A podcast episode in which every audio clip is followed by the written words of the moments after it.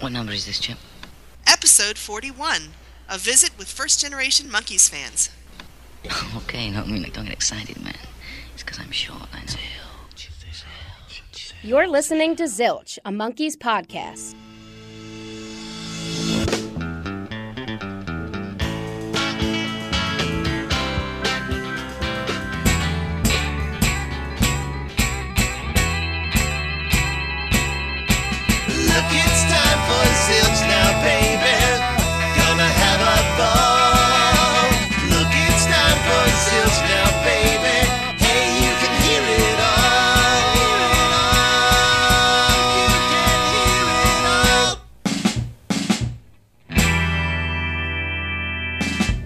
That familiar music, you know you are listening to your Monkees podcast, Zilch. I'm Ken Mills, one of your hosts here, and tonight we are joined by Melanie Mitchell. Hi Ken, how you doing? I'm doing fantastic. Welcome to the show once again. It's been a very busy month for the Monkees and for Peter Tork primarily, but we'll get into that. First, I'd like to say something on a personal note. I would like to thank everybody that commented on my personal Facebook page and on the Zilch Facebook page and the emails that we received. We'd also like to thank the official Peter Tork Facebook page for mentioning something that happened in my life. Uh, my, my mother passed away this last weekend, and I'm not saying that to bring everybody down, but I am saying it to thank you for your sweetness and your caring and the generosity of sharing your heart. There were people who were very kind and very open and very loving. And, you know, all I can do is say thank you. I am very humbled by the outpouring and show of love. And it's kind of true what the Beatles said that in the end, the love you take is equal to the love you make. And I want to thank each and every one of you for sending a smile my way or a hug. And it's going right back to you, and I appreciate you all thank you for being part of the Zilch Facebook page. And like I said, thank you to the Peter Tork Facebook page and everyone that shared it or talked about it. Thank you very much. As a matter of fact, Melanie, I would like to dedicate this episode to all the mothers and fathers and aunts and uncles out there who share the gift of music with people. And my mother was one of the people that turned me on to the Beatles and turned me on to the Monkees in her own way. And she was always very supportive of any musical direction that I sought out. We would like to dedicate this episode to everybody's uh, mother and father and aunts and uncles, all those people that share the love of music. And you know, if you have someone in your life, you might want to share the love of music to them, right, Melanie? Absolutely. My Ex- I saw my nephew on Sunday. He was wearing a classic Beatles t-shirt. I was so proud of him. Yeah, he's being raised right, so that's cool. you know, uh, we were talking about being a busy time. It's been a very busy time for Mickey, who just finished his Broadway show and all this stuff. And Michael Nesmith was signing his box set in Phoenicia. Did you see those pictures, Melanie? Oh my God, what an enormous pile of things he has to sign. what a massive undertaking. That looks like a recipe for carpal tunnel syndrome, so be careful, Mike. And uh, boy, it's been a busy month for Peter Tork. He's uh, had some shows and a really cool fan event, which we're going to go into detail hopefully in our next episode. But we just kind of want to shine a little light on one of our favorite Monkees, Peter Tork.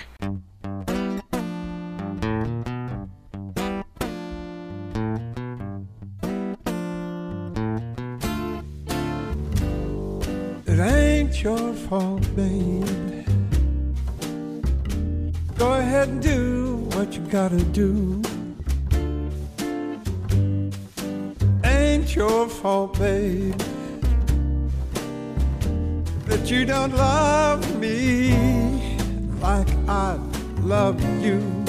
Ain't your fault, baby. That I'm so blue. And I would like to mention that you guys should check out petertork.com. Wouldn't you agree, Melanie? Absolutely. One of the wonderful things about that site is that you can buy all of the music, all three of the CDs that Shoe Suede Blues has put out, or you can uh, buy individual tracks. You can also listen to them for free before you buy them. Not just a sample, but the whole song. Um, he's also got all of the uh, solo CD Stranger Things Have Happened on that site, uh, which again you can buy the whole thing or individual tracks, very low cost, and and Peter's getting every penny of it. It's not going to Amazon or, or I, Apple or anybody else. It's just going to Peter. Right. So it's a good deal. And it's really cool when you do purchase something, you get a confirmation email. And it, what does it say, Melanie? Well, the one I got said you have sent Peter H. Thorkelson seven dollars. So that was pretty cool. I just had this mental image of Peter waking up in the morning, checking his email, and saying, "Oh look, seven dollars! I can afford to pay the electric bill now." hey, every penny counts in life. We all know that. We all live that in the real world. But it is really cool.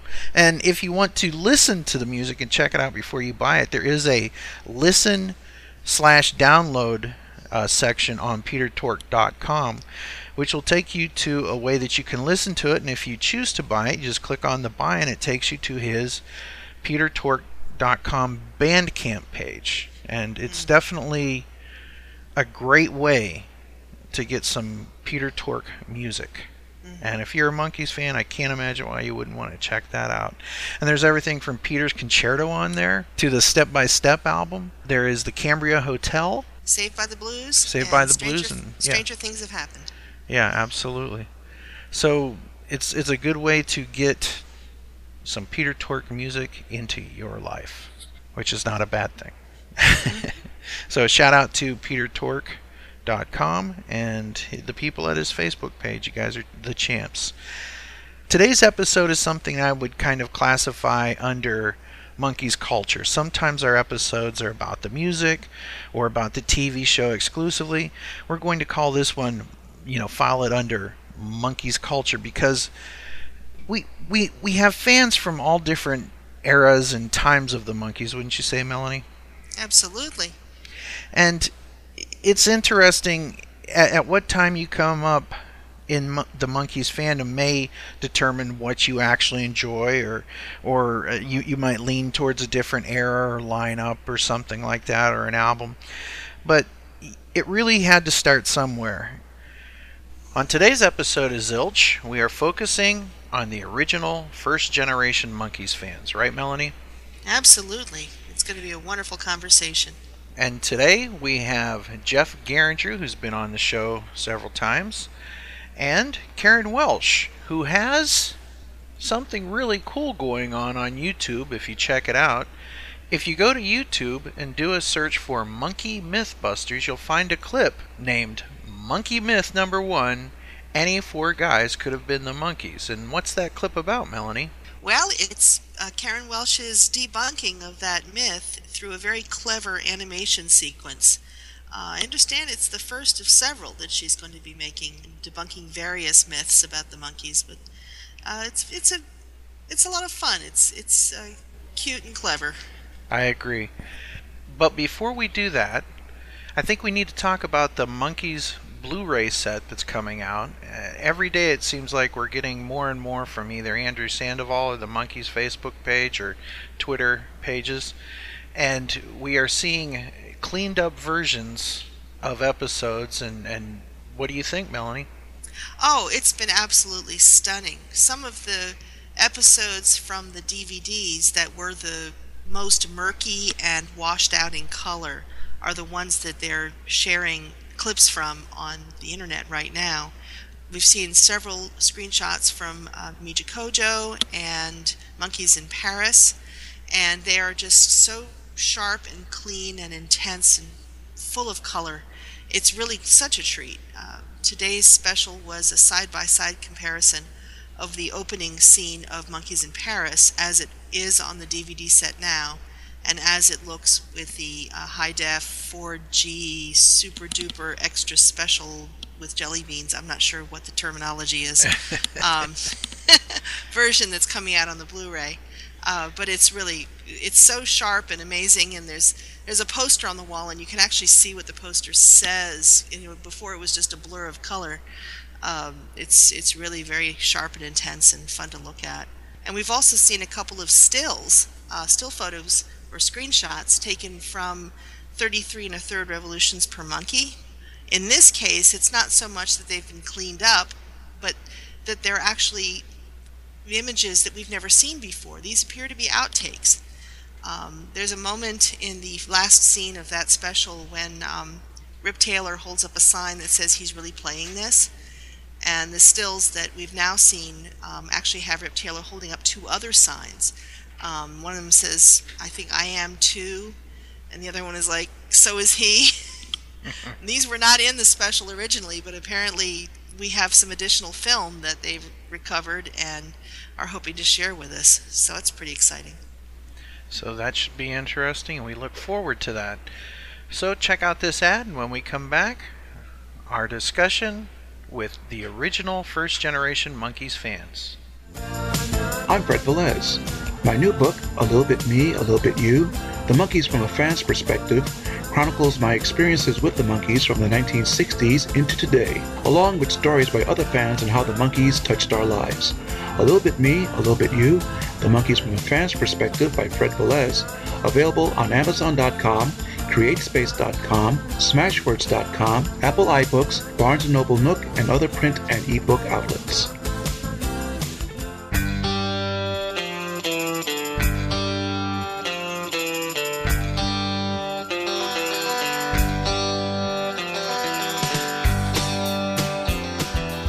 You know, for many people, it just seems like the Monkees have always been part of their lives, whether it was a older brother or an uncle or an aunt or a sister or somebody knew the Monkees or you just saw them on TV in reruns. But there were some people who saw them and enjoyed the Monkees as they happened. We call them original fans, and today we are joined by two of them. We welcome back to the Zilch podcast Jeff Geringer. Hi, glad to be with everyone. And we welcome back to the show our first Canadian person to be on Zilch, Karen Welsh. How are you today? I'm just fine. Thank you for having me back, Ken. So, today we're going to discuss what it was like to be an original fan back in the day. And we're talking about two people from two different worlds in a sense. One of you grew up in California, and one of you grew up in Canada. How did you find the Monkees, Let's start with Karen first. Well, I believe I saw the very first episode. It was, you know, advertised heavily through the summer, as all fall uh, new shows are. And uh, became a fan instantly. I mean, it was instant infatuation. And over the years, I guess I have to say that I kind of grew to love them and respect them. But the the instant I saw that very first episode, I was a fan. I mean, there was absolutely no doubt. What was it that grabbed you about that show? Um, well, I was exactly the right age. You know, at, at 10, my older brother was um, a Beatles fan. He was a, a budding hippie. So that music was in the house. It was the color and how fast the show moved. The four guys were so engaging. The plots were fun. It was funny in a way that a kid understands. And of course, I fell in love with Davy. Uh-huh. Yeah, I know I'm a little bit of a cliche there. but, you know, Davy didn't look that much older than the boys that I had crushes on in the schoolyard, right? Uh-huh. So the, there was, don't you agree, Melanie? There was absolutely nothing really manly about the guy. I mean, have you ever noticed, by the way, you never see a shadow on any of the guys' faces? They must have shaved halfway through the day to make sure there was never a, fi- a five o'clock, sh- clock shadow to scare the hell out of, you know, the, the 10 year old fan watching. Oh my goodness, they turn into men. Um, Yeah, but- Karen, I, I think that Davy uh, was quoted in um, one of the books, I think it was uh, Monkee Business, roughly saying that he was little and harmless. Yeah, yeah. I I agree. I mean, he had that look that was kind of girlish with the long hair and the full lips. And when you're 10 years old, the last thing you find attractive is anyone who looks like your father, right? So anybody who was on the on the verge of becoming a man. So because Davy had that harmless look to him, he he appealed to me. He he like I said, he he wasn't that much older looking to the boys that I had crushes on, who were obviously boys. take that and, and compare Davy to Mike. Now, Mike was like the dad of the group. And if you were a Mike fan, the weirdest girl we knew was a Mike fan. And I'm, so, I'm sorry, Mike, but this is true. Because he came across as Mr. Well, we know that was his character, right? To be rational and logical and to be the leader. And that was too much like dad. You know what I mean? Like a dad. And he was so, a dad. and he was a dad in real life, whereas Davy was more like the kid that, uh, like boy that was just a little bit older. You know, maybe like a boy who was a friend of my brother's who was older, right? He was seven years older, so he would have been somebody like I would have a crush on that was my friend of my brother's. That was what Davy was to me. But you know what? Now I look at the four and I say, what was wrong with me? Peter is so cute. Thank you.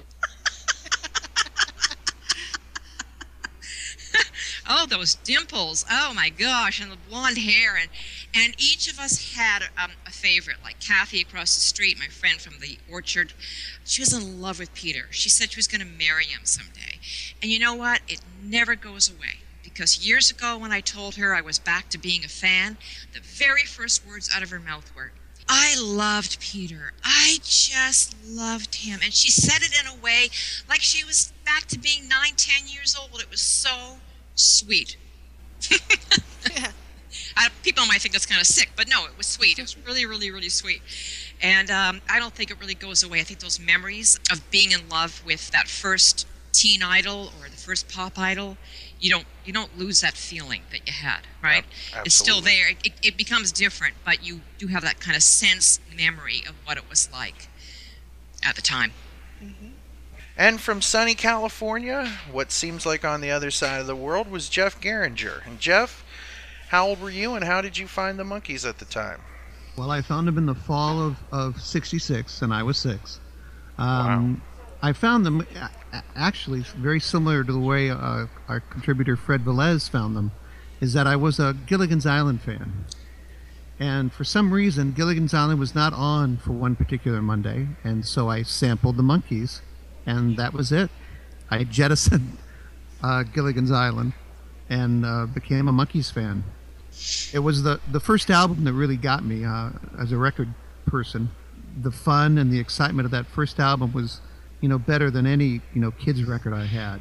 What was it about the show that, that pulled you in? It was the zaniness of it. You know, uh, I'm sure as most people do in their cities, they have local television kid hosts. And it, it kind of was, you know, Captain Crocodile was not kind of far off from what we were seeing. We had here in California, we had Sheriff John and Hobo Kelly and Wonderama and all these things. And it was kind of a, a stepping stone from that to me. I mean, they had so much fun and screwed around so much. And one thing that I think was important is that there was no adult supervision. I mean, they were four guys off on their own. And that part of the, the series, I mean, not knowing at the time, but when you're seven, really grasped onto me that they could do all this stuff without someone telling them no. Or solving their problems for them. Right. Right, I, I agree with that. I maybe was more subliminal with me that it, that was something that was attracting me to to the Monkees, but um, there wasn't a dad figure. I just mentioned that Mike was like dad, but he wasn't the dad of the show like there was with the shows that took place in a family setting where the father solved the problems. Um, yeah, it's true. They did. They solved their own problems, and also the bad guys were the grown-ups. So it wasn't just that they solved their own problems. It was that the grown-ups, um, the adults, were the ones that were causing the problems, and that were the mean ones, and and the evil ones, and the ones that needed to be uh, uh, that were causing the problem and needed to be um, put down Yeah. or, ch- or or chased a lot, a lot of chasing, a lot of chasing of bad guys. Yeah. Right. Jeff, I have to ask you. I've always wondered this. Um, being in Southern California, was there anything about the proximity? I mean, did did you ever like try to go to where they were filming, or try to go to you know, public appearances that they were making, or follow along with you know restaurants that they like to hang out in? I've seen a lot of things in in uh, teen magazines. Not to say that you were reading teen magazines as a seven-year-old boy, but uh, maybe you were. I Um, was. you know, P- Peter loves this restaurant, or Davey really likes to hang out at that place. You know, w- was there any sense of, you know, being so close that that you might actually be able to see them in person? In later years, yes, without question. But no, in, in the 60s, you know, I was seven and my parents supported me and helped me buy my first records, but, you know, they're, they're not going to drive you around a, you know, a restaurant because that's where the guys might be. Uh, and in fact, in, in Southern California, they only made two appearances, to my knowledge. One was the last train to Clarksville promotion that KHJ Radio did, where they gave away tickets and everyone got on a train and went down to San Juan Capistrano, which they renamed Clarksville. This was like a week or two before the series premiered, and their concert at the Hollywood Bowl. So mm-hmm. there really wasn't a lot of, of local appearances mm-hmm. until the 70s and 80s. Yeah, well, it makes sense. Uh, Karen, you were so far away. Was there anything particular about being a Canadian fan that was maybe a different experience than than fans who were in the United States or closer to California might have experienced? Right, right. Well, two things. One, I was jealous of anybody who lived in Los Angeles because it seemed like, you know, the Monkees could be met on the street. That was kind of the, the idea that you had, um, which is probably not true. The teen magazines would tell you stories of, of, of fans meeting them, and that wasn't going to happen on the streets of Toronto. However, in Toronto, being a border city, it was my birthright that I got to see the Monkees twice a week. So Sunday night at seven o'clock on CTV, and Monday night seven thirty NBC, uh, WGR TV Channel Two Buffalo, and that stuck in my head all. and um, yeah, and I mean there was you know this signal came across Lake Ontario, and it it, it, it was magical that this thing would arrive and come down your aerial that was on the top of your the roof and into this color TV that dad thankfully had just bought that summer. And it didn't matter how bad the reception was okay? You still watched it because you didn't know any different. I mean CTV CBC they came in very very clear because they were just a few miles away right the transmitter. But it didn't matter. You watched CBS you watched ABC and each of the networks had a different way of being bad. Like the, the transmission was bad in a different way. And you got to know what station you were on because you know ABC was bad this way CBS this way and NBC this way. And there was this time that I had a, a fit when my oldest brother made me wash dishes seven o'clock on a Sunday night, if you can imagine. I had an absolute fit. I was crying my eyes out, even though I knew I could see it the next night at 7:30, because it was just this thing I had in my head that it was on twice a week. I watched it twice a week. Same with Star Trek, by the way.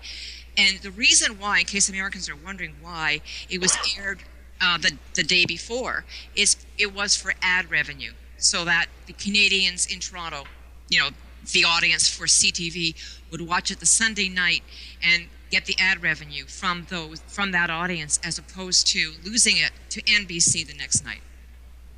So that's why they did that. They don't do that anymore. Almost any show that was carried by the uh, Canadian networks, you could see it on the Canadian network, you could see it on the U.S. network. But Star Trek and The Monkees pretty much were the only two that I took the time to watch both nights. Yeah.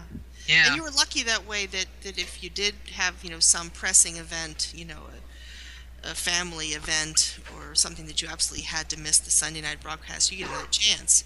For somebody in California, you miss it on Monday at 7:30. It's not It's coming gone. back. Yeah, no, I know it's it's true. It's it's hard to believe, but I mean, it really was like watching it live. Like like today, you have to watch a sports event live. Mm. Back then, you had to watch any TV when it aired, or you just Yeah. didn't see it. There was no other no other way of seeing it. So that's true. That's true. Come on, Davy, quit fooling around. What TV show was she watching? Ours, I hope. Oh, and I do have a memory specific to Canadians concerning the music, and that is the Chum disc jockey trying to explain what was going on with the third single. Of course, this was a little bit me, a little bit you, with the B side, She Hangs Out. It was something like, We have the single, but we can't play it, or We did have it, but we don't anymore. And I remember being thoroughly confused. I recall him kind of laughing because it just was so crazy to him. And um, when I did go to buy it, The Girl I Knew Somewhere was on the B side because it was the reissued version. And years later, of course, I found out that um, Canada played quite a role in the ousting of Donnie Kirshner. So I you know, was kind of happy about that. The Monkees were on this roller coaster ride, and this is an example of it, um, where crazy things were happening out of their control, and we, the original fans, were being dragged along behind them uh, in utter confusion. In this case, with them on this incredible ride. Other than watching the television show and buying records, how else did your fandomness express itself? I'll start with, with Jeff. Were there any other things that you did to, you know, support the Monkees or show your love for the Monkees? Do you have Well, a lunchbox? Well, I had the lunchbox. Actually, I I did get a lot of merchandise, and it's it's been one of the saddest parts of my life. That, of course, as you're a kid, you give all that away. Mm-hmm. But I, you know, I had the board game, I had the puzzles, um, I had shirts. Um, I remember succinctly going in to buy monkey shades, which were these sunglasses that had no no ends to it. They just sat on your nose, and it, you know they had a picture of Davy wearing these things, and they were five dollars. And I swear I must have saved my allowance up for months to get these. and you know, like anything like that, within three or four weeks they're broken. Yeah. You know, I have I have the monkey's hand puppet, which was great when it came, and now you just pull the string and it goes. but I had the monkey's hand puppet. Okay, what Um, did what but- did that hand puppet do when you? Yeah, pulled the really. What did it do? Oh, each each monkey would say something.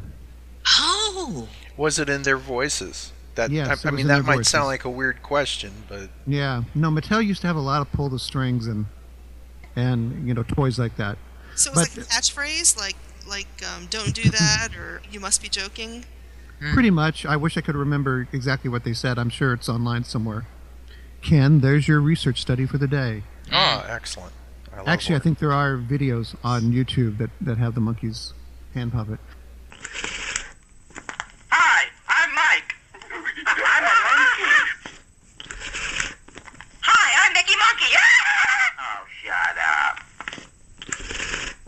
Hey, there's someone at the door about the rent. Who? The landlord. Hi, I'm Mike. I'm a monkey. Hello, my name's Davy. And I'm Peter Monkey. Hey, what are you building? Nothing now. How do you like my new drums? Terrible. We're having more fun than a barrel full of people. Come on, guys. Who's monkeying around? I think I'm falling in love. Not again. But you know, we joked earlier about you know, did I go buy the fan magazines? You know, I did. Um, which and- ones? well, Tiger Beat and 16 magazine were the two biggest ones. Um, Tiger Beat because they had the access to the guys. But you know, even at seven, I was embarrassed buying it because, you know, as a guy, you- you're not supposed to like the Monkees. All, all my other friends were into Batman and the Green Hornet, which I was into as well. But you know, it was the Monkees that that hit home for me. Well, I suffered the same kind of thing in the 70s when I was uh, coming up as a Kiss fan. Sure, you would have things like Rock Solid magazine or Creem magazine or whatever, Circus, but you would also have 16 magazine, and I remember getting weird looks every so often. There'd uh, be Andy Gibb and Leif Garrett and the Village People and the Bee Gees, and you know, and I, I just wanted the cool Kiss pictures, you know. So it was kind of weird. Uh, people would kind of razz you. I would always kind of sneak that magazine into the bottom of the pile if a friend was coming over. Oh, listen, I used to get my butt kicked for liking the Monkees, and no two ways about it. I'd have a Monkees, you know, bookmark bookcase on my stuff, and uh, I, oh, I, I just used to get my butt handed to me in spades. Are, are, you, are you speaking literally? Oh, I'm speaking literally. When you're seven years old, and and you know everyone else is into much harder stuff, you know the Beatles and Hendrix and all that kind of stuff, and I have my little monkey's lunchbox. Oh no, I got my ass kicked. you know the hard part is, uh, you know, anytime that you're you're unique or different, that's when the bullying starts. Yes, and exactly. and I, I must say I've always had a, a fondness for great pop bubblegum music. Um, I liked Bobby Sherman. I liked the Partridge Family. You know, there's it's that type of sound that I enjoy, and I fell right into the marketing. So I'd I'd buy the monkey shirt, and then they'd you know make fun of me because of it, or I'd buy the Partridge Family, you know, cassette and get the same type of crap for it. But it's just, you know, as a guy, I'm supposed to be following the Lakers. I'm not supposed to be following, you know, the Monkees. Jeff, did you have friends who were also Monkees fans? Uh, lightly, but not not like you know the other series, not like Batman or, or Green Hornet was huge at the time, and and you know yeah we'd we'd play and we'd practice the Monkees Walk, but if we were mm-hmm. going to recreate an episode, it was going to be the Riddler versus Batman, Right. not necessarily you know a Monkees episode, but mm-hmm. Well, I just like the idea of you and your friends recreating episodes. I'm like wholeheartedly endorsing that memory. Mm-hmm. Well, Can we throw the same question to Karen about not not only being bullied or, or picked upon, having friends who are fans, but also, you know, how did you express your fandom? I bought the teen magazines, of course. I was extremely picky about the photographs that went on the wall in my bedroom. Okay, Flip magazine had like a newspaper quality to them, um, newsprint, whereas 16 and Tiger Beat had the glossy 8 by 10s the Henry Diltz photographs. Um, they were on my wall across from the bed in a pyramid with Davy at the top. And every time a cleaning lady would walk in, we'd hear this scream because, because she would forget they were there. And it was like they were staring at her. As she would, she would complain that they were staring at her. She was doing the, the cleaning of my room. They were a fixture there for years, and I would replace them, of course. Just thinking about them now, I taste and smell grape bubblegum because at the same time I bought the magazines, I was buying the grape bubblegum. But because I grew up in suburbia, it was a bus ride to buy a record eh, or to buy or, or quite a bit of a walk to get um, to get the magazines. So as far as as other marketing is concerned, I did have the eight button red shirt. We have a memory of this that it did not fit me and it was scratchy as hell. And I, it, it didn't. Yeah, it was very scratchy and it didn't turn me into a Monkee. Ken, I don't know why. I didn't look like a Monkee. I looked ridiculous in the thing. I mean, I looked just ridiculous. And um, the other memory that I have is that I really wanted the lunchbox, and my mother refused to buy it because she had this dumb reason. I came home for lunch. I didn't. eat, I didn't eat lunch at school. Yeah, Melanie, exactly. I mean, what a dumb reason to not buy the lunchbox. I wasn't buying it to use it, right? I was buying it because it was the thing to have. So there was a dumb reason not to buy it, I thought. So yeah, I came home for lunch. So that I, I, unlike Jeff, I did not get the lunchbox. Unfortunately, those those photographs on the wall, I would ex- I would change them out right with the with the next issue. So it was always constantly changing. And my favorites were the ones from Monkees Marooned when they were wearing the safari hats. I loved those photographs. Yeah. If I was going to collect anything today in the way of a photograph, it would be one of those.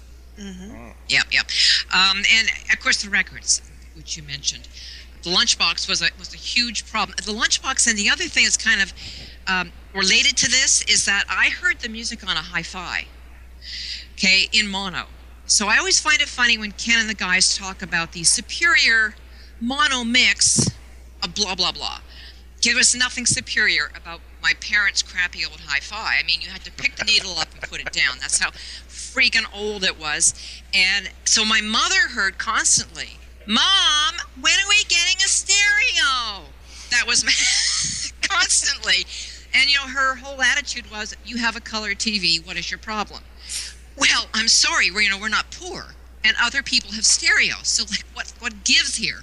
So it was truly a bone of contention. Mom, when are we getting a stereo? we never got one during the course of uh, my fandom, unfortunately. Wow. Yeah, but you got to watch the Monkees twice a week, so shut up. Wow, that's very true. That's very true. And as for uh, what was the other question you asked, Jeff? You asked about friends. Yes. Yeah, yeah. All my girlfriends were fans. Kathy was a Peter fan.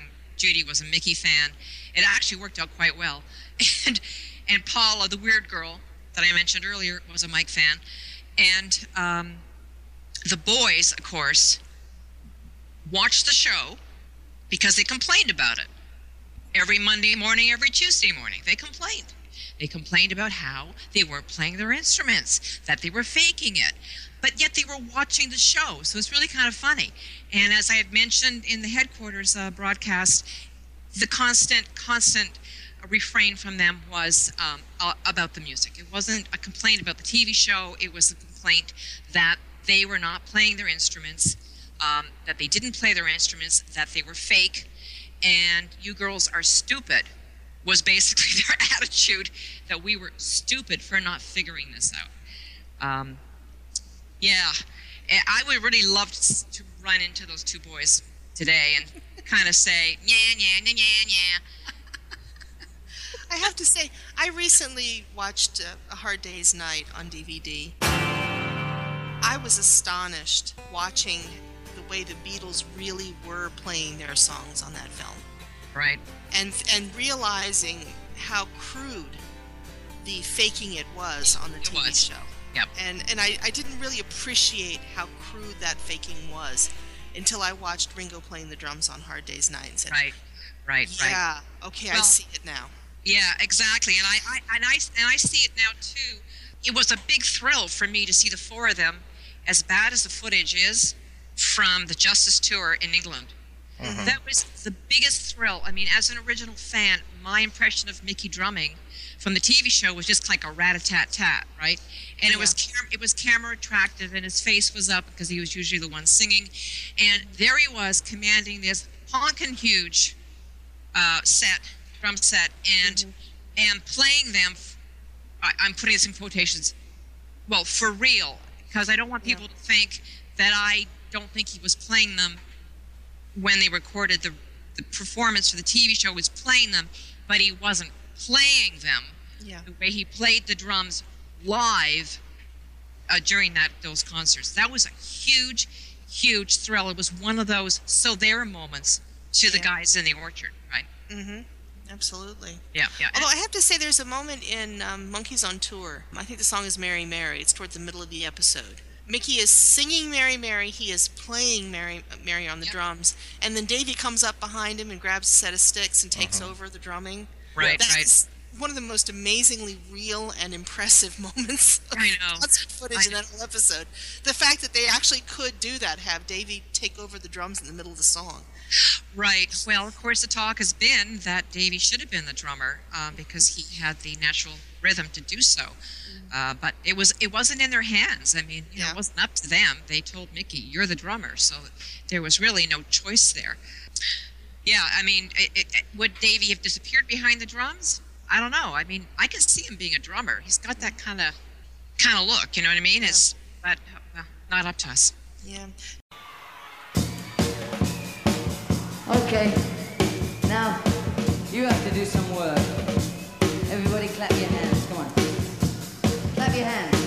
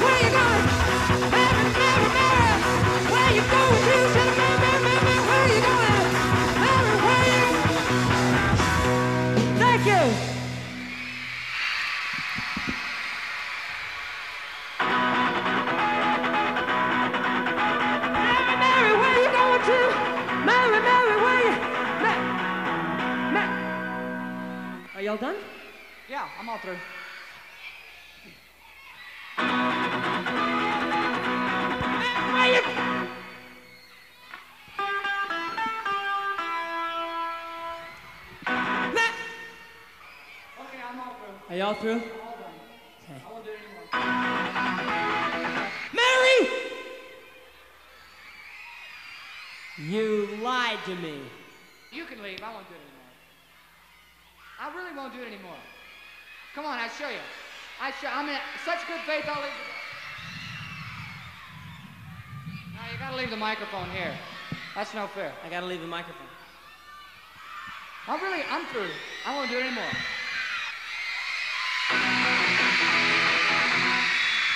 Mary, Mary, Mary, Mary, where you go to? Mary, Mary, Mary, where you go to? Mary, Mary, Mary, where you? Mike?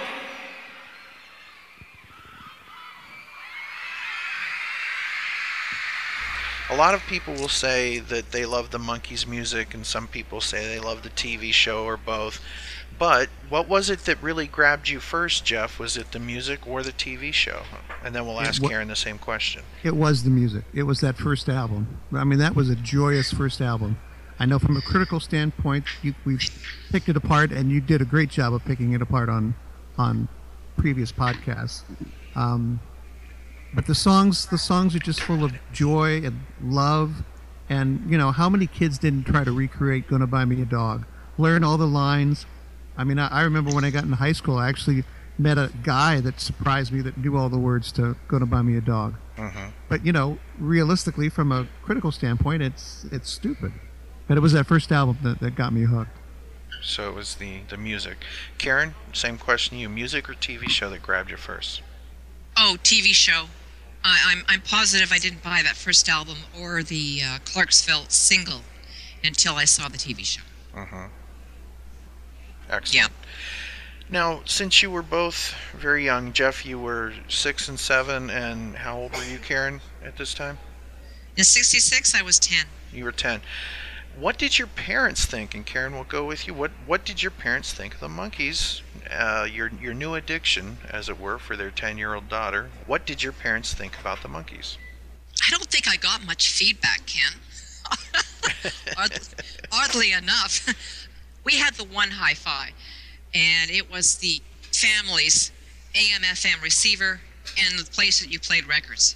So I probably drove my mom crazy with, uh, uh, you know, with playing those records. But I mean, as far as the TV show is concerned, my dad had a problem with any man who had long hair. This was disgusting to him. Mm-hmm. And there was this one time, he never really said anything. I'll have to give him this, okay? He came downstairs early, as he often did, five minutes to eight on a Monday night, and he caught Peter saying that, uh, declaring the hippie movement dead.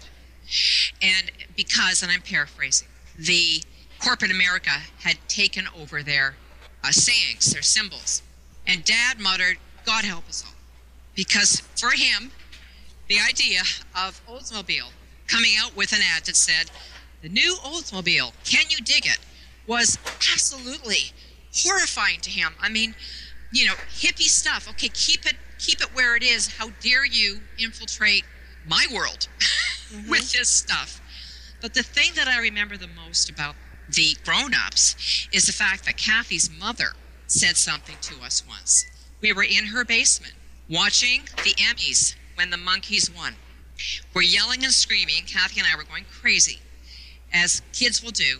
And her mother turned to us and with such serious seriousness said, You won't always feel this way. What do you mean? We'll always love the Monkees. Nope, nope. Someday you'll wonder what all the fuss was. And Kathy and I looked at each other like, What is she talking about? But you know what? Even at that age, you know you're going to grow up and you're going to be like your parents. And they're not jumping around to Frank Sinatra and yelling and screaming. So there was a slight little bit of doubt when we looked at each other. It was almost like a pact. We said, Oh no, we'll always love the Monkees, won't we? And what is weird is that it's true. What, what Kathy's mother said is true because I stopped being a fan. But it's also wrong because I am once again a fan.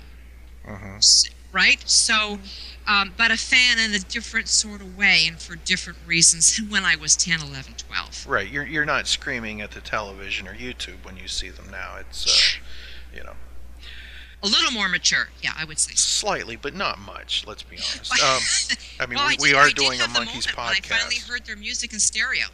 Mhm. Okay, because you have to realize I never heard it in stereo other than on the oldies but goldies Mhm. in the in the eighties. So I would hear it, but I never heard the theme, the theme song in stereo. So the very first time I heard that, I backed away from the speakers.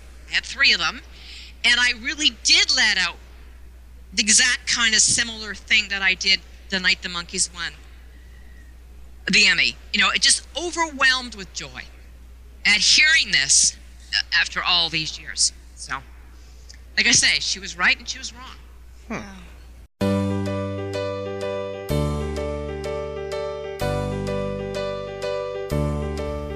Jeff, did you have any f- friends that were fans of the Monkees at all? And did you know of the female fans of the Monkees that were maybe at your school? What did you think of them as well? Well, there were tons of female fans that loved the Monkees, but you know, when, when you're a kid, you, you don't hang around girls. Mhm. You know, girls girls have cooties. Well, that, So that cootie thing is a, something that you have to take into account. So, That's true. But when you're, you know, when you're a kid, it's just you, you don't looking for females that have the same love that you have. I mean, we joked earlier in this podcast about um, Davy Jones being, you know, you know, the first crush. Well, he wasn't my first crush, but he was my first hero growing up. You know, I wanted to be like Davy. So, you know, I'm I'm carrying around that with guys that want to go out and throw the ball and play football and, and do the stuff that I wasn't into. So it's it's kind of hard to to get involved with a girl who likes the Monkees, you know, when you're that young. right. And Karen, let's kind of flip that question around to you. We know that you had friends who loved the Monkees, but were there any boy fans that you were aware of? Yeah, um, two boys in spe- uh, particular, Norman and Grant, who watched the show as much as we did, and we would discuss it the next day. But they were the they were hypercritical about the music, and it was really annoying because it was, you know, get off of that. Just just leave it alone. Just can't you just enjoy the show for what it is and the music for what it is? I mean, you know, stop going on about how they're faking it, because that was the big thing with them is in fact, it was an episode, and I don't know which one it was, but they spotted a tape recorder beside Mickey as he was drumming. And this was proof posit- positive, as far as they were concerned, that we weren't hearing them. We were hearing what was on the mic on the on the uh, tape recorders. and I mean, it was convoluted logic. I mean, I know why the tape recorder was there. They had to lip sync and finger finger sync to something, and it was so it was probably the recording of "I'm a Believer" or whatever. Um, but this, they would come up with these bizarre little things that they would notice that would be proof positive that because they were they were faking it therefore they were a fake band this was the logic that they had okay this is pre headquarters all right so before before all of that happened this was the the boys saying can't you girls tell are you so stupid that you can't tell that they're obviously faking playing their instruments. If they could really play their instruments, they'd be playing their instruments. They are that's the record. Can't you tell it's the record? And they wouldn't get off of that. Um, and then of course the whole comparison with the Beatles thing was just never went away. Um, of course, we know how un- unfair that was, but I mean, that was just who you compared anybody to. And what's kind of interesting is I found out from an older boy who was a friend of my brother's how those first two albums were made. I was I found out Halloween 1967. Kathy and I are going through our loot looking for chocolate. And he pops his head in, he sees the photographs on the wall, and he tells us how the music was being made in Los Angeles. He told us all about the Wrecking Crew. So that was a little piece of information that we had that no other fans at the time had. And he told us to be proud of the Monkees because they were keeping this secret that was being kept uh, fro- from the public um, about all these bands, and we know who the suspects are, who were not playing on those albums. And the Monkees weren't doing anything different in that respect. And he told us to to um, have respect for them because they were keeping the secret and being unfairly um, pointed out as being the only ones who were doing this. Um, and then he pointed to each of them. He really, really, really knew the music industry, really did. And he told us what was wonderful about each of them, and we know that. I won't go into it. But I mean, he knew stuff that unless you knew people who knew people, uh, you wouldn't have known about each Monkee at the time. Yeah. Karen, I was thinking back when you mentioned those two boys who were hyper watching the, the episodes looking for proof. Yeah. I wonder if they noticed in the opening scene of Too Many Girls that that actually is a live to tape performance of Stepping Stone that is interrupted when Davy gets frozen. Um, it's the first time the Monkees were actually seen actually playing on, on the Right, set right. of the show. Um, I just treasure that moment, even though it only lasts for a few seconds. that's yeah, real. yeah, I know. Yeah, it's real. I, I wish there were more of that. You know, of those little moments. Yeah, yeah, for sure. Um, It was just, you know, it's just part of it was being a 12, 11, 12 year old annoying boy. You know what I mean? Like part of it was just to annoy the girls Right. and to make us feel like we were inferior. But Mhm. that was part of it, a huge part of it. But you know, the fact that they were actually watching the show, you know, what does that tell you? They Yeah. liked it. They liked it. They were one of those fans, those fans who liked it but didn't admit they liked it. And the way that they got away with with watching it was by picking apart the musical performances. You know what I mean? It was Mhm. sort of like to offset the fact that they watched it. They gave it kind of, well, you know, we only watch it to pick apart the musical performances. We're gonna catch those dastardly Monkees. Didn't you girls see that tape recorder? That's proof. It's proof. We now have solid proof. You don't need proof beyond watching Mickey adjust his microphone in the middle of a song. Oh yeah, that that that's hysterically funny to me now. It's like, oh gosh, I, I I just I just love that moment. Yeah, yeah, yeah. It's funny. It's funny. Did either of you ever get to see a concert in the '60s? No. No. No, they only played once. They played at the Hollywood Bowl, and you know this is where we sound old. There was no Ticketmaster. There was no, you know, you stood in line at the Hollywood Bowl, and no, I mean my parents love me, but they're not going into Hollywood and stand in line for hours. Mm-hmm. Yeah, April second, nineteen sixty-seven, Maple Leaf Gardens. No, I was not there. Oh. yeah, yeah. I, it's just one of those wish fulfillment things, and and the reason I wasn't there, well, the tickets sold out within hours, mm-hmm. and it was eighteen thousand two hundred. I think it was one of their largest arenas that they played. And Chum, C H U M, Toronto. Yeah, that's stuck in my brain too forever. Uh, they ran a contest, of course, for a couple of free tickets, and I was always the fourth caller when they wanted the fifth caller, and I was always the sixth caller when they wanted the third caller. And you know, it was just so frustrating because And you just and there was no speed dial back then. no I mean, speed dial. I would run into the kitchen. I'd I'd bully my mother out of the way. Put my fingers, my fat fingers, into the dial, which was insanely slow. Oh, my yeah. goodness, it was so slow. And then you get and then you get the dial tone, and then you put it hang up, and then you do it again. I mean, it was just so horribly uh, unfair. I, I can't think of any. Yeah, unfair. I remember doing that too. Yep. But yep. Karen, I'm sure the sad part between both of us is we have more than made up for missing that first concert. my dream is to see them is to see Mike back with them and a proper a proper concert like 2012, 13, 14, where they play headquarters. Because again, that's a huge thrill for me. Yeah, it really is. And by the way, okay, this is one of those Monkee memories that I'd like to forget. Sorry. Set it up. Set it up. Okay. Yeah, yes, I did see them, but I don't consider it as the Monkees. Oh my goodness. I am one of those mythical fans you've only heard of. As a myth, you think they're mythical. I saw the Monkees with Sam and the Goodtimers. Oh my goodness. That was 69, right? 69 in Toronto. They did come here because I'd missed April 2nd. It was uh, something on my to-do list. I want to see the Monkees in concert. So Paula, the Mike fan, the only the only friend that I had that was still a fan of the Monkees, we were given permission to go all the way downtown uh, by streetcar and subway to the CNE grounds, the Canadian National Exhibition, hottest day in August, sitting in that stand, the grandstand, and they finally announce the Monkees, and the three of them come out. The three of them come out, and I say, "Where's Peter?" And the fans around me say, "He quit. Don't you know that? Like, like what is wrong with you?" Well, I'd stopped reading 16 magazine and, and Tiger Beat, and I didn't know, and there was no Entertainment Tonight. And I said, "Why isn't Mickey drumming? Know, why aren't they, Why are they not playing as a band? And who are these black guys?" It was the most. I mean, Mike has said, "What did the fans think?" Well, Mike, I can tell you what I thought.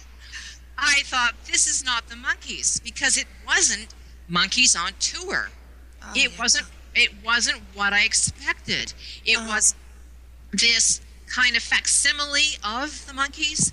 The music, the music didn't sound at all like I'm a believer. It really did sound like R&B, um, and there was this kind of, I have to say, this slight air of desperation about the whole thing. Um, the, the place was packed. They played two concerts. There is actually eight millimeter silent black and white footage on the internet on on YouTube, and I am in that stand somewhere in that crowd. It, I mean, I I yelled and screamed. I did everything a fan was supposed to do that I'd seen, you know, fans do. But at the same time, there was a part of me saying, "This isn't the Monkees. This just isn't the Monkees." Which is why, like I just said, with seeing the four of them play as a band, Justus Tour, you know, it's it's warts and all. Doesn't matter to me. That is what I expected to see at the grandstand, August of '69, and I didn't. So it's funny that I almost blocked it out of my memory. Uh, that's a trip. There's something else I've blocked out of my memory.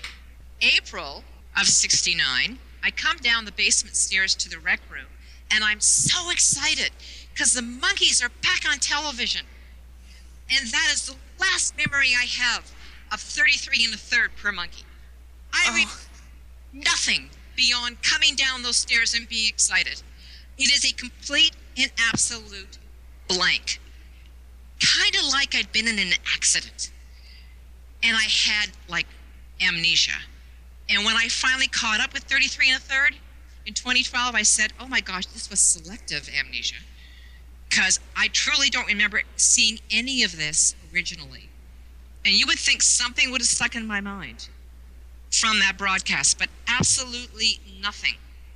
It, it's just a complete blank from the moment that I came down the stairs, excited to see them, and then there's nothing until 2012 when I finally caught up with the. And Ken, you know what I'm saying here, don't you? Because you don't Uh-huh. have uh, too much love for that special.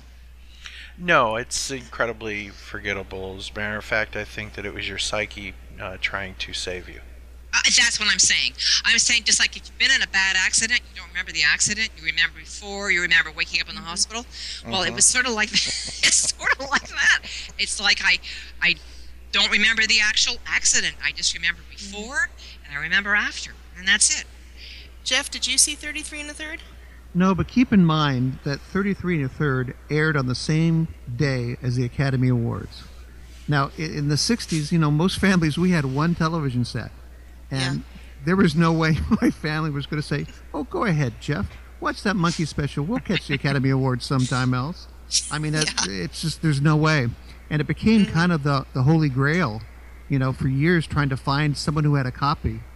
And I remember it was like the late 70s. I got this really grainy, bad copy of 33 and a third said, "What the hell have I been looking for this for 10 years for?" It was the Julie Driscoll Brian Auger show. It was. It was. Yeah, yeah. I agree with Mickey. They were like the uh, guest stars, and uh, and the thing that also bothers me looking at it now is the whole manufactured business. I was over it. I mean, why are you going on about it still? You know what I mean? And I did not see the movie Head originally, playing way downtown in a grotty area of of Yonge Street, the main drag. It was there for a day and a half. The review was terrible, if I remember, in the Toronto paper. So nobody was going to drive me downtown to see that. And so 33 and a third was like to make up for Head, right? Because I didn't see it. And I and this idea that the fans no longer cared, well, that's not true. Because why was I so excited to see them back on TV, right? So there was still a bit of a fan base there, and the fact that I made the trip all the way down to the grandstand, but I, I you know, you, you talk about why why did you how did you not become a fan? Like what happened that your the love for the guys or your interest waned? Well, it was just kind of for me a series of disappointments. And it's really, really rotten of me to put this on the guys, but there was part of me because they were my heroes. Okay, they had fought this fight, they had won, and I wanted them to keep winning Yeah. Right? So when Head got this awful review, it was like, oh, guys, come on, you got to prove the critics wrong. You know, I know you're better than this. Oh, come on. they were my heroes. Is the way I was mm-hmm. thinking about them, and it's really, really not right of me to have put that on them. But that is what a 11, 12, 13 year old girl is. I mean, you know. Yeah. Well, you were 11, 12, 13. They were 24, 25, 26. Right. And this was sophisticated deconstruction of the mythos, not just pure entertainment. It, it was sardonic and bleak, is how I describe it. Well, and you know, I was driven down to the Cinemaplex to watch it, and my mother saw the the rating at the time. It was an M, and she says, "I can't let you see an M-rated movie. I'd never seen an M-rated movie before." What was M for? M. Mature. Mature. Okay.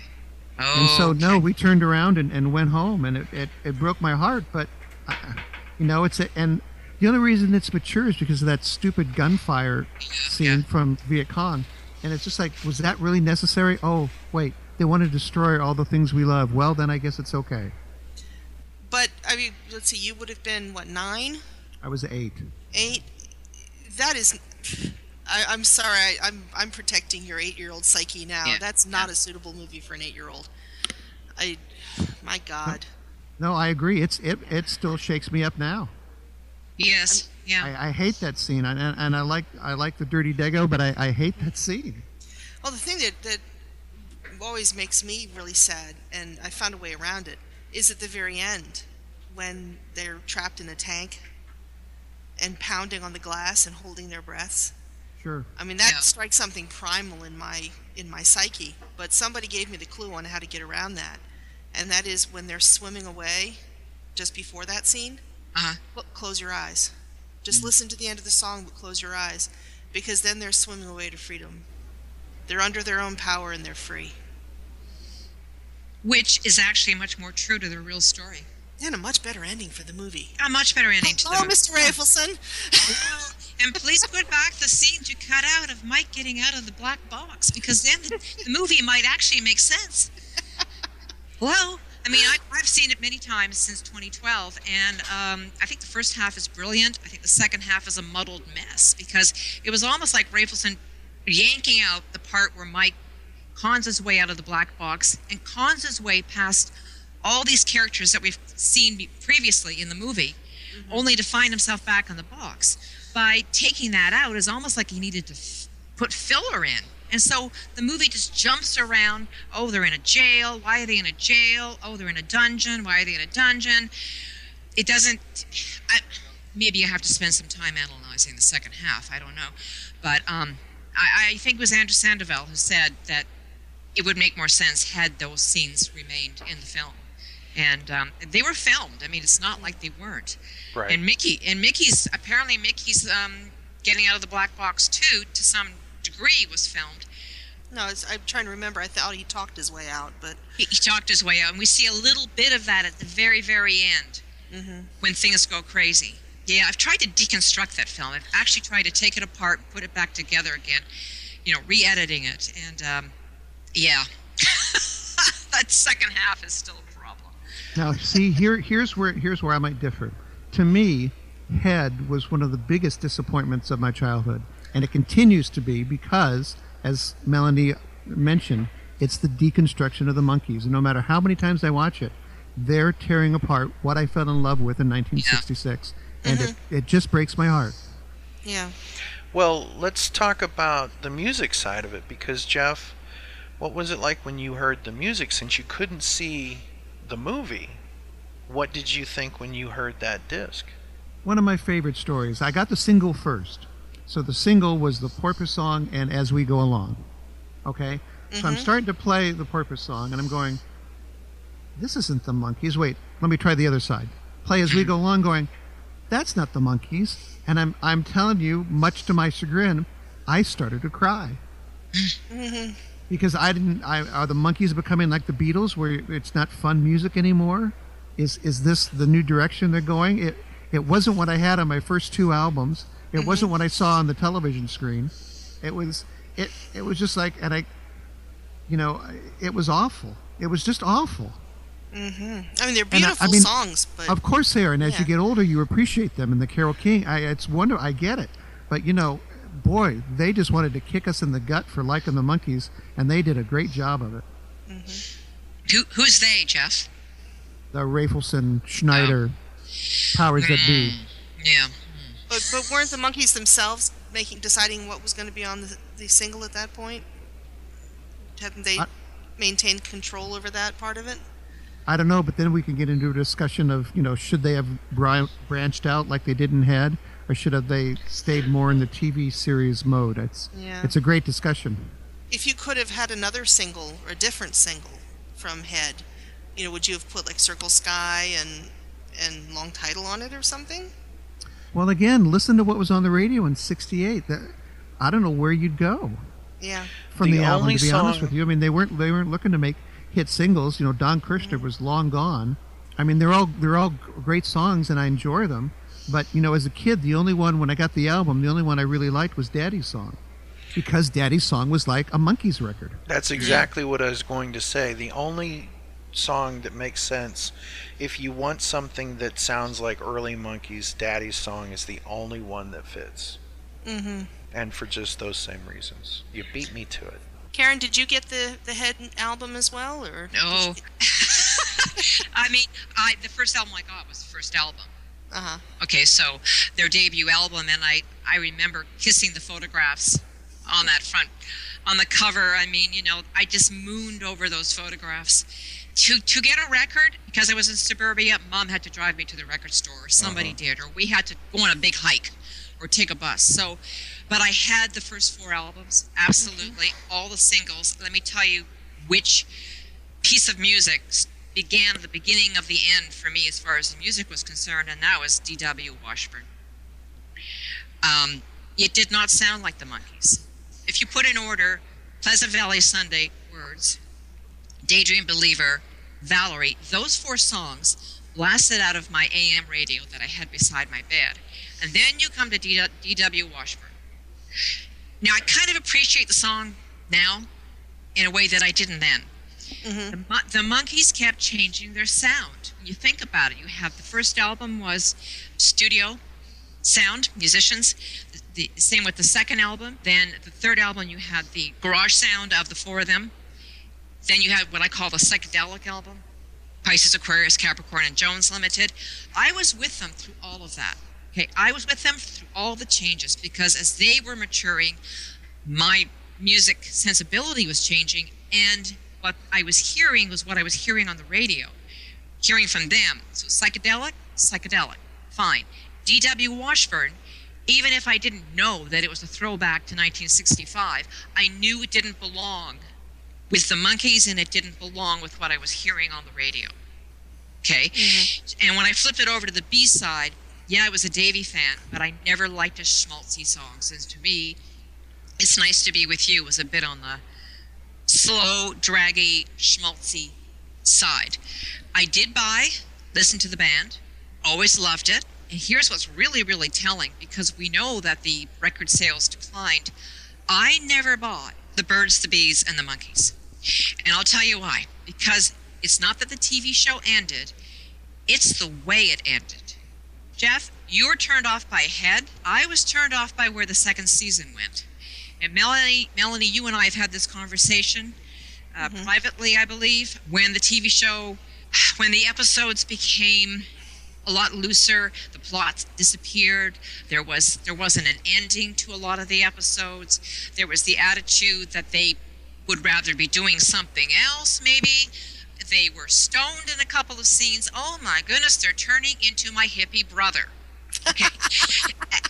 and the last thing I was going to want for them was for them to turn into my hippie brother because my father had made it clear that the hippie thing was something he did not approve of. So dad fed me, right? He put the roof over my head. And here's the Monkees turning into my brother, and my dad has made it clear that he did not approve of my brother's lifestyle. So sort of caught in between in a funny sort of way. And at the same time, I was turned off by the fact that, and a lot of people will get really upset with me, but to me, the kick in the stomach that Jeff was talking about was Mickey turning to the camera and saying, Isn't that dumb? Isn't that dumb? Because it was like he was saying to me, This is dumb. Why are you watching? Yeah. And I, it's really hard to explain, but if you had thrown rotten apples in their defense, you would understand how it felt like um, he was disrespecting me, Mm-hmm. right? And and he was he was almost a betrayal of the fans who had put him in this place where he could have a TV show. Yeah. You know, to have this this very and be very very famous and hobnob with the Beatles and the Who and have all these crazy adventures. Don't don't turn on the fans as as in telling them that you've got something better to do and what you're doing on top of that is something that you think is stupid. It it just it made me to this day it bothers me when he says that. Yes, I see how people think it's funny, but if you're a boy and you're a 12 year old boy at the time, a snarky Mickey was something you would have identified with. But a 12 year old girl does not think a snarky 12 year old boy is funny any more than Mickey was funny. His snark is not funny. So that's what happened to me. It wasn't that the show ended because I was devastated. I couldn't believe it was off the air. But then again, the twice a week habit from the first season and the first and the first half of the second season with episodes like Monkees Maroon, which I love, and um, what else was in there? Monkee Mayor. You know, uh-huh. these were episodes that still hung together. They had a plot. They had an ending. I could identify with the guys. They were the same guys that I saw in the first season, even, even if Mickey was acting a little bit weirder. They were still in character. The second half of the second season, they were the characters that they had played just disappeared. I mean, think about it. It was just so bizarre for any other TV show for the actors to start playing themselves instead of their characters. And how disconcerting that was. I mean, if Leonard Nimoy had turned to the camera and said, I can't believe how dumb this episode is. I mean, a steel braziered alien has stolen my brain. I mean, I would have, you would have freaked out. You would have freaked out. Oh my God, what's wrong with Mr. Spock is telling me that this is a dumb episode. Right? And that's what Mickey was doing. He's telling me what he's doing is dumb. He knows it's dumb. And then he, in, in, in a way, he's telling me I'm dumb for watching. So I stopped watching twice a week. I watched once a week, and I know there were at least two episodes that I missed entirely. Why did I miss them? Maybe because I didn't want to be made fun of. Yeah. Do you remember which ones they were? Well, monkey, monkey on the Monkees on the wheel. Is it monkey on the wheel? Mm-hmm. That's got to be the Las Vegas. Las Vegas episode. Um, probably. And got- sorry, go ahead. He said that one's got two isn't that dumbs in it. Yeah, and then you've got Mike saying saying to us, "Hey kids, you think this scene is funny? We're going to show you why you think it's funny. See, we tricked you into thinking it was funny. Ha ha ha." Mhm. And then you, you just just add that to some of the episodes where it was almost like a skit. It was no longer a situation comedy that hung together. It was like they were playing at being actors in this TV show instead of having some seriousness and, and applying themselves, I guess is what I'm saying. Yeah. And then you add the stoned. I mean, you know, I was 12 in, six- in 68. I was chewing grape bubble gum. I wasn't ready for Cheech and Chong. Uh-huh. I just wasn't. I, I'm sorry. And it, it was kind of a little bit scary. It was a little bit like the way Jeff felt about Head. This is the way I felt about that last half of the second season. Whoa, whoa, where are you guys going with this? I can't go there with you. I'm only 12. Yeah. There's always there's always hope, okay? the hope springs eternal, and the hope was the movie that was going to come out, okay? Because they were going to be movie stars. Mm-hmm. I saw that in teen magazines that they Yeah. were like, "It's okay, kids. The movie's coming." Exactly, and believe me, nobody from television moved to movies. They were two separate spheres. You had movie stars, you had TV stars, mm-hmm. and they two did not cross. So if you had told me at the time that The Flying Nun was going to win two Oscars in the future, I would have said, "You're nuts," because nobody was taken seriously as mm-hmm. an actor in television to become a movie star and win Oscars. My God, never. So this was being held in, out like a carrot, you know, that they're going to be movie stars. So it's okay, kids. And it was okay because I thought, wow, for them to become movie stars, this was a step up in the world. Surprise.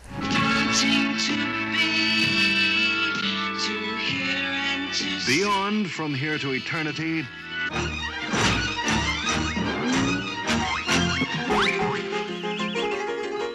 They can't be the Marx Brothers, they're too young. Columbia Pictures presents The Monkees. Mickey, Davy, Mike, Peter in Head. That's right, Head. What's it all about?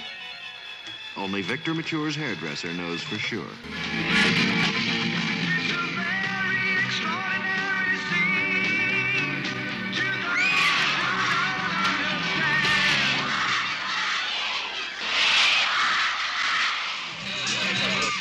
Is the most extraordinary adventure western comedy love story mystery drama musical documentary satire ever filmed.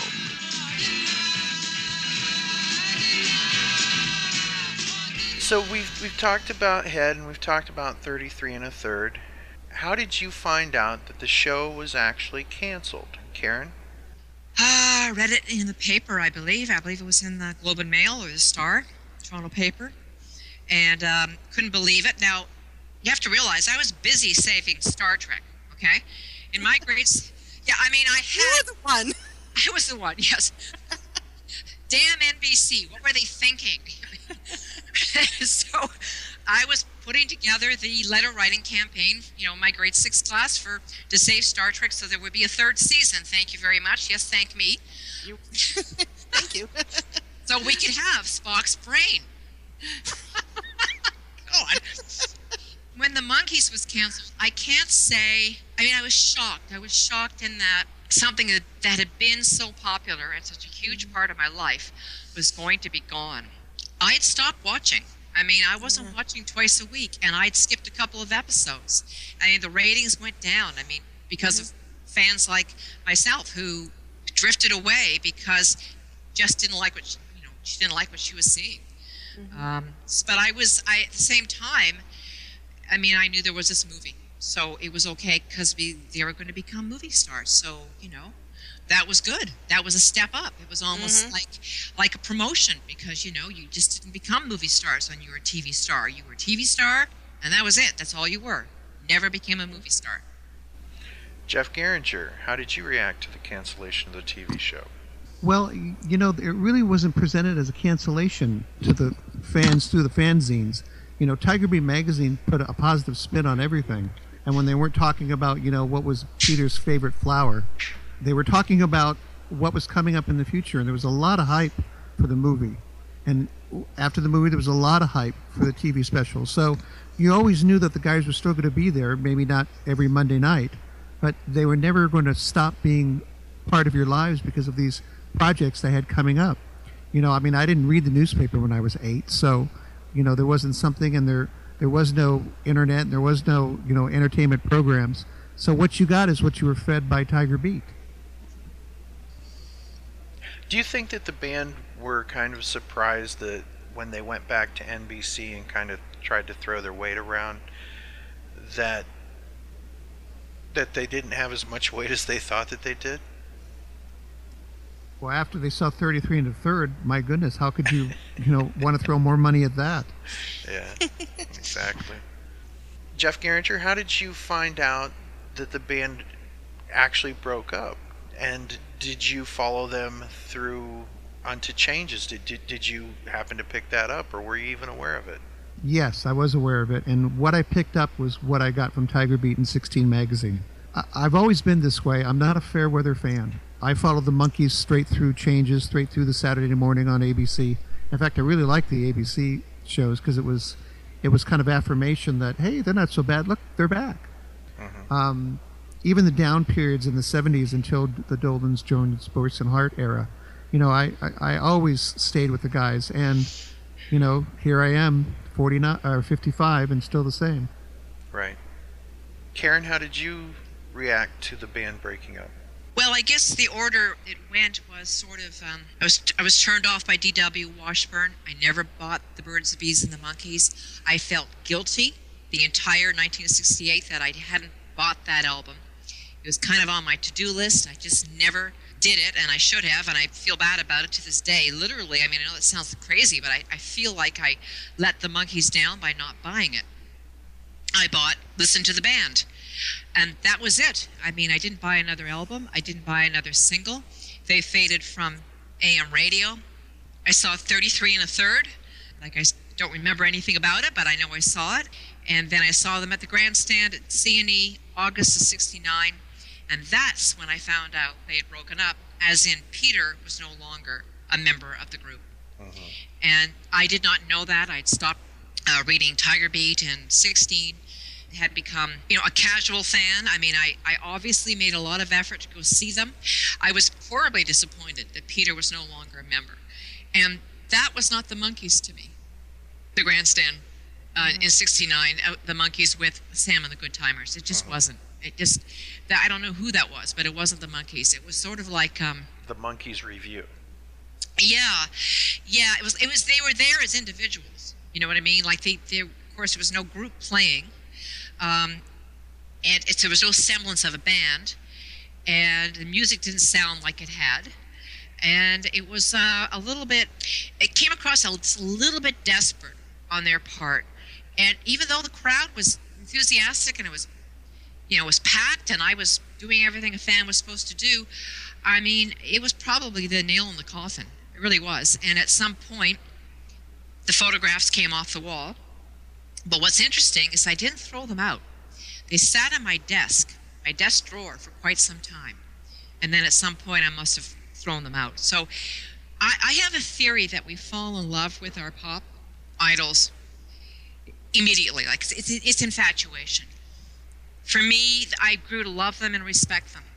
But the falling out of love is a long, painful process. And it was for me. It was just a series of disappointments where I expected this and instead I got that to the point where, and at the same time I was growing up, um, to the point where they just they just know they ceased to exist, to use a Star Trek term. they ceased to exist. They they were no longer um, part of my life. Um, and I, you know, the funny thing is, nobody ever replaced them. It's not like Bobby Sherman came along or the Partridge Family. I was too old for them. What replaced the Monkees was the Boston Bruins. Okay, so I I became um, don't know how you call it a fan. I guess I was a fan of the Bruins because in the early '70s they had these great-looking guys with long hair. I went through my jock stage with uh, with the Boston Bruins. Stay tuned for Hockey Talk. Sorry. Well, it's true. I mean, I've been thinking about it. I mean, like who replaced the Monkees? Well, in the early in the early '70s, it was the Boston Bruins. It really was. cool. They were superstars at the time. They were. They were like rock stars. Ken, let me tell you one transitional story where we talked about how the band was dwindling down. Um, I used to have a, a music store called Wallach's Music City. It was real popular out here. And I, I bought the album that had Magnolia Simms on it. And I came home and played it, and it scratched. I said, well, it's a scratched album. and so I took it back to this guy. I said, "Listen, it's scratched." They gave me another one. It was still scratched. I took it back again. He said, "It can't can't be scratched in the same place. Let me play it." And he says, "Oh no, that's just them being artistic." I said, "But it's scratched." He didn't understand. An eight-year-old didn't quite get Nez's artistic Magnolia Simms crap.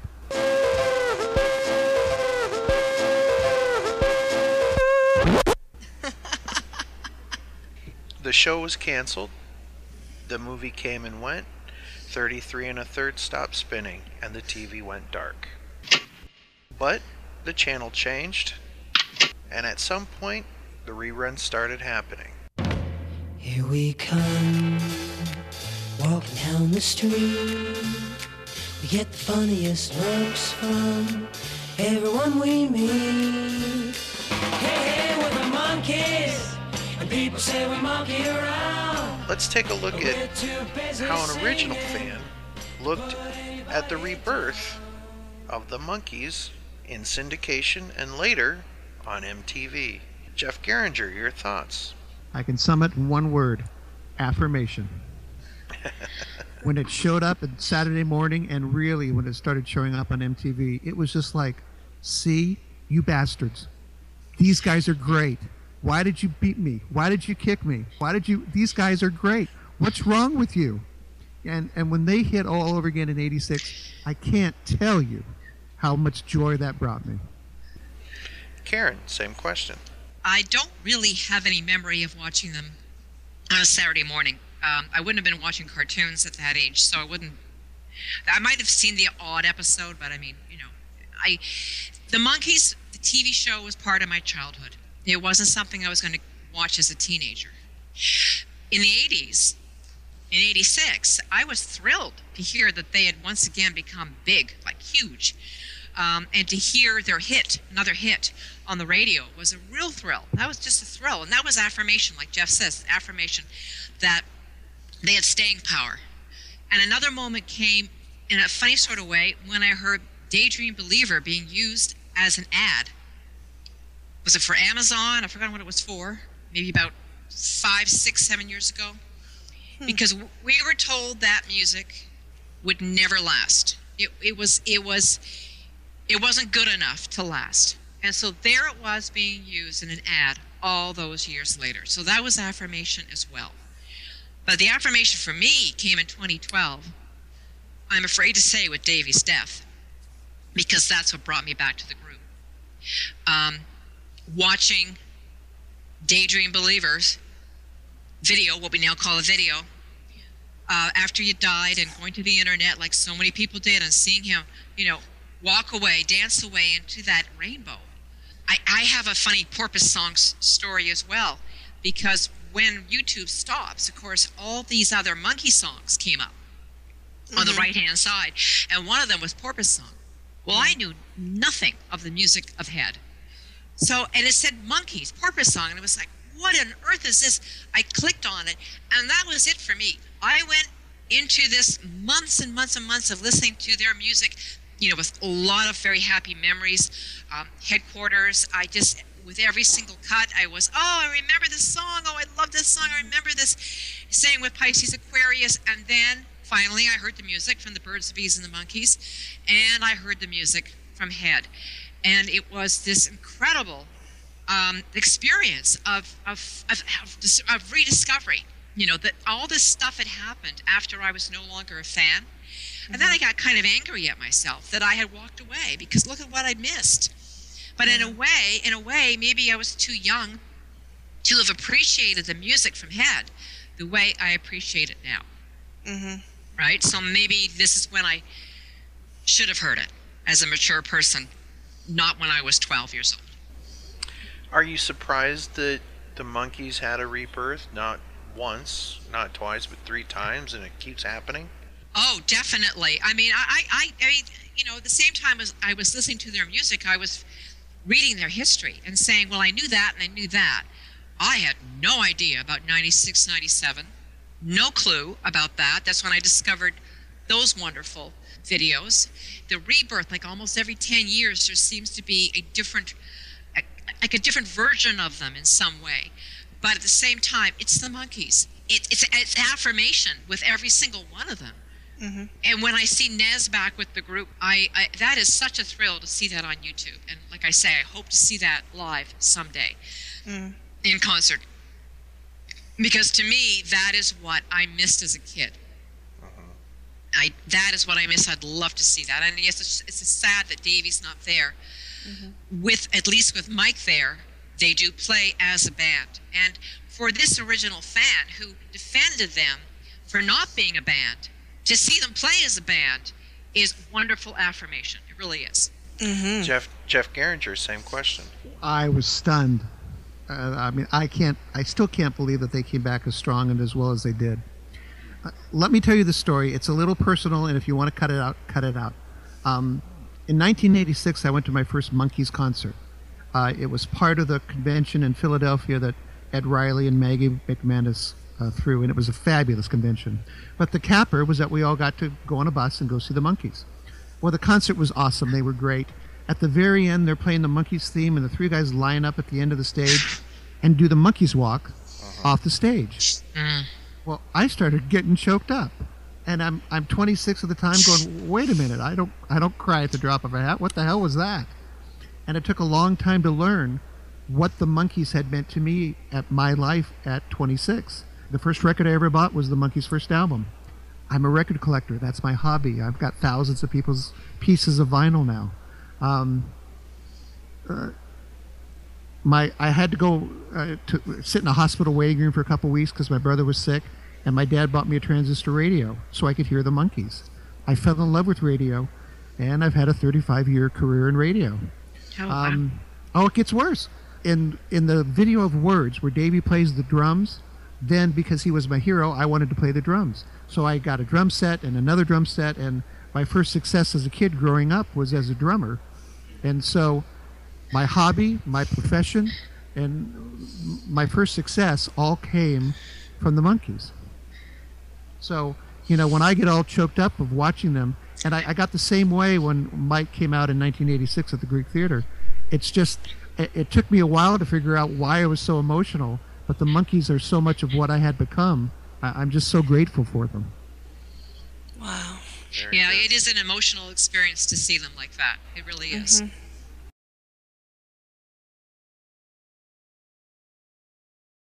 So now you have seen how things have unfolded, and the internet is alive and active with all sorts of Monkees fans from all generations. Uh, what do you think of your younger brothers and sisters in the uh, Monkee fandom, Jeff Garinger? Oh, I think it's it's great to see, and it's what's fun is to not only see how they react to the Monkees, but when you see, you know, as we look at One Direction or the Jonas Brothers or the other type of you know boy bands for better usage of a term, um, you you watch the similarities between the Monkees and you know the Jonas Brothers. They used to have their show on on Disney Channel, and it, it was so similar to the way the Monkees go without you know being a copy or trying to imitate the Monkees. I, I think it's great how all ages now get into the Monkees. All you know, people my age, people young. It's so fun going to concerts now because there really is three generations of fans, and they're all standing on their chairs screaming. Some of us stand beside our chairs screaming. Yes. We're just lucky we can stand. Well, there is that too. Karen Welsh, what do you think of the different generations of Monkee fans and what you're seeing on the net nowadays? I, I'm amazed. I just love it. I mean, you see somebody in a chat room say or on Facebook say, "Oh, I'm 16 years old. I can't stand so and so. I can't stand so and so. I love the Monkees." You guys are so lucky that you were there for the original incarnation, and the younger the better. And you know, I had no idea that the MTV generation of fans um, was as large as it is. I, I didn't know until I got involved with uh, listening to Zilch and to seeing what's posted on, on Zilch Facebook. I was getting a little concerned that the original fans were, you know, me. That's it.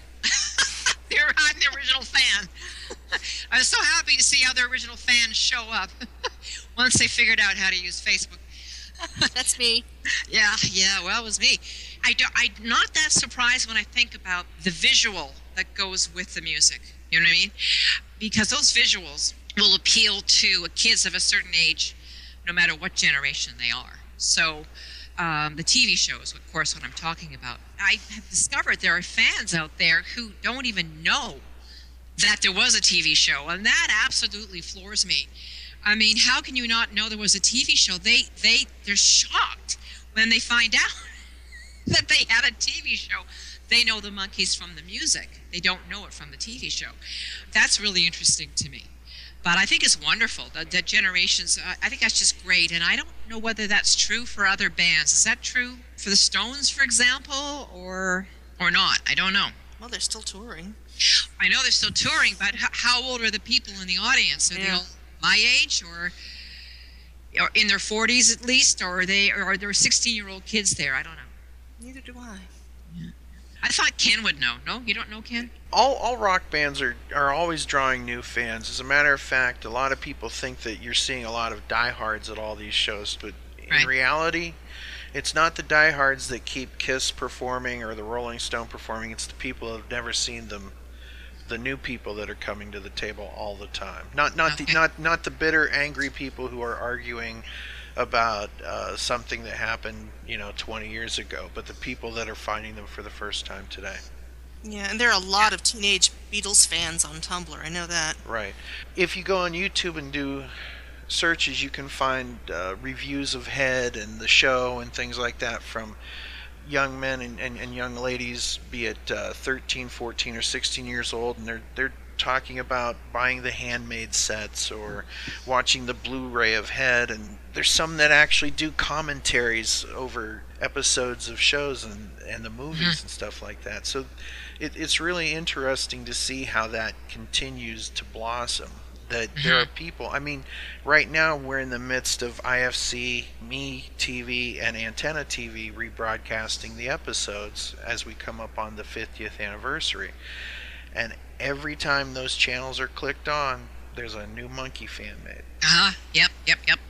It's kind of like the old thing when a you hear a bell and angel gets its its wings. Well, whenever you hear the sound of birds chirping in the episode with Julie Newmar, uh, what is it, Melanie? Monkees get out more dirt.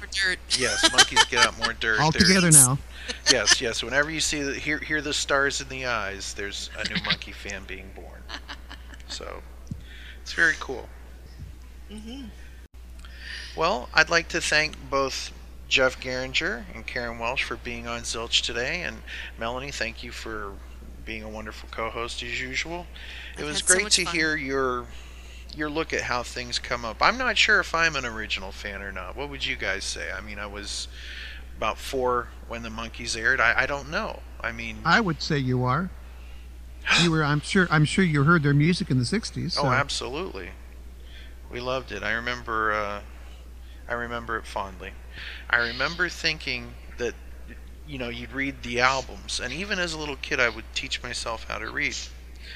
I remember seeing Chip Douglas's name and thinking that it was the same Chip Douglas that was on My Three Sons. Somehow, some way, it made sense to me. I mean, if the Monkees were in a studio with Chip Douglas, it seemed to make sense. They were on TV together. So. Strange way the the kid's mind works, right? The kid's mind is just Right. Well, they all live in Southern California, right? So mm. they all knew each other, didn't they? Well, the penguin was on the Monkees, and Superman was there, and Tarzan came by, and Mr. Clean was there. So Yeah, that's true, Chip that's true. Douglas could have produced the Monkees. he did, in fact. So, anyway, well, we want to thank you for being on the show today, and Oh, no welcome. matter what generation fan you are, we want to hear from you. Let us know what you thought of this conversation, and you can add to the conversation on Facebook. And we hope to see you there. See you on Twitter, and you can email us as well. The information will be in the show notes on how to get a hold of us. We want to thank you, and we're really glad that you guys came aboard today to monkey around. And that's our show. Zilch is an online nonprofit Monkees audio fanzine made by fans for fans. Any samples of music or interviews heard remain property of their owners. We are not related to the Monkees or any of their members, past or present. We are not affiliated with Rhino or Raybert. If you hear anything you like from the band, go on Amazon or iTunes and buy it. If you enjoyed the show, like us on Facebook and rate us on iTunes. Thank you for listening. Until next time, I'm your announcer, Chelsea Epstein, saying always take some time to monkey around. You want to sing? No. Come on, Karen. You haven't sung for us yet. No, no. well, okay. Okay, Um, ready? Karen, be, be warned, he's going to put this on the end of the damn episode, so oh, be I know careful. what he does with it. Is, Is, is somebody going to do the drum roll? I will, as a matter of fact.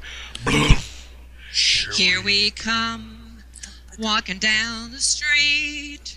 We get the funniest looks from everyone we meet. Hey, hey, we're the Monkees. People say we monkey around. This is the jazz version. A little bit of uh, a little Las Vegas. Yeah, give us the salmon Goodtimers. Give us the salmon. Okay. Oh, the salmon, the good timer version. Oh yes, yes, yes. Oh, God. Hey, we're the People say we monkey around. We're too busy singing. Ba-ba-da-ba-da. Put anybody- That's a little bit like Frank Sinatra. Holy, oh dear. Hey, I'm mixing, Ken, I'm let's, mixing let's up. lead, Ken, let's lead Melanie and Karen. Let's go get a drink. Okay. With the drunkies. Alrighty then. And Paul Revere and the Raiders and Yeah, sure, Elvis sure. and everything else. He was, yeah, he was ahead of his time. Yeah, you were. I was totally oblivious. I'm so ahead of my time. I died yesterday. Um, and we're back. Welcome to Zilch. Um,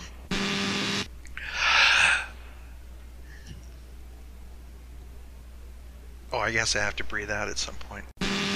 Well, I gotta say though, California was this mythical place that I desperately wanted to go to. It still is because that's where the Monkees were, right? Right, right, right. And so we used to spend hours on the phone driving the operator crazy, asking for Davy Jones's phone number.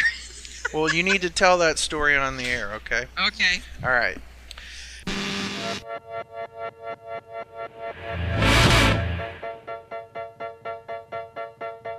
And in the end.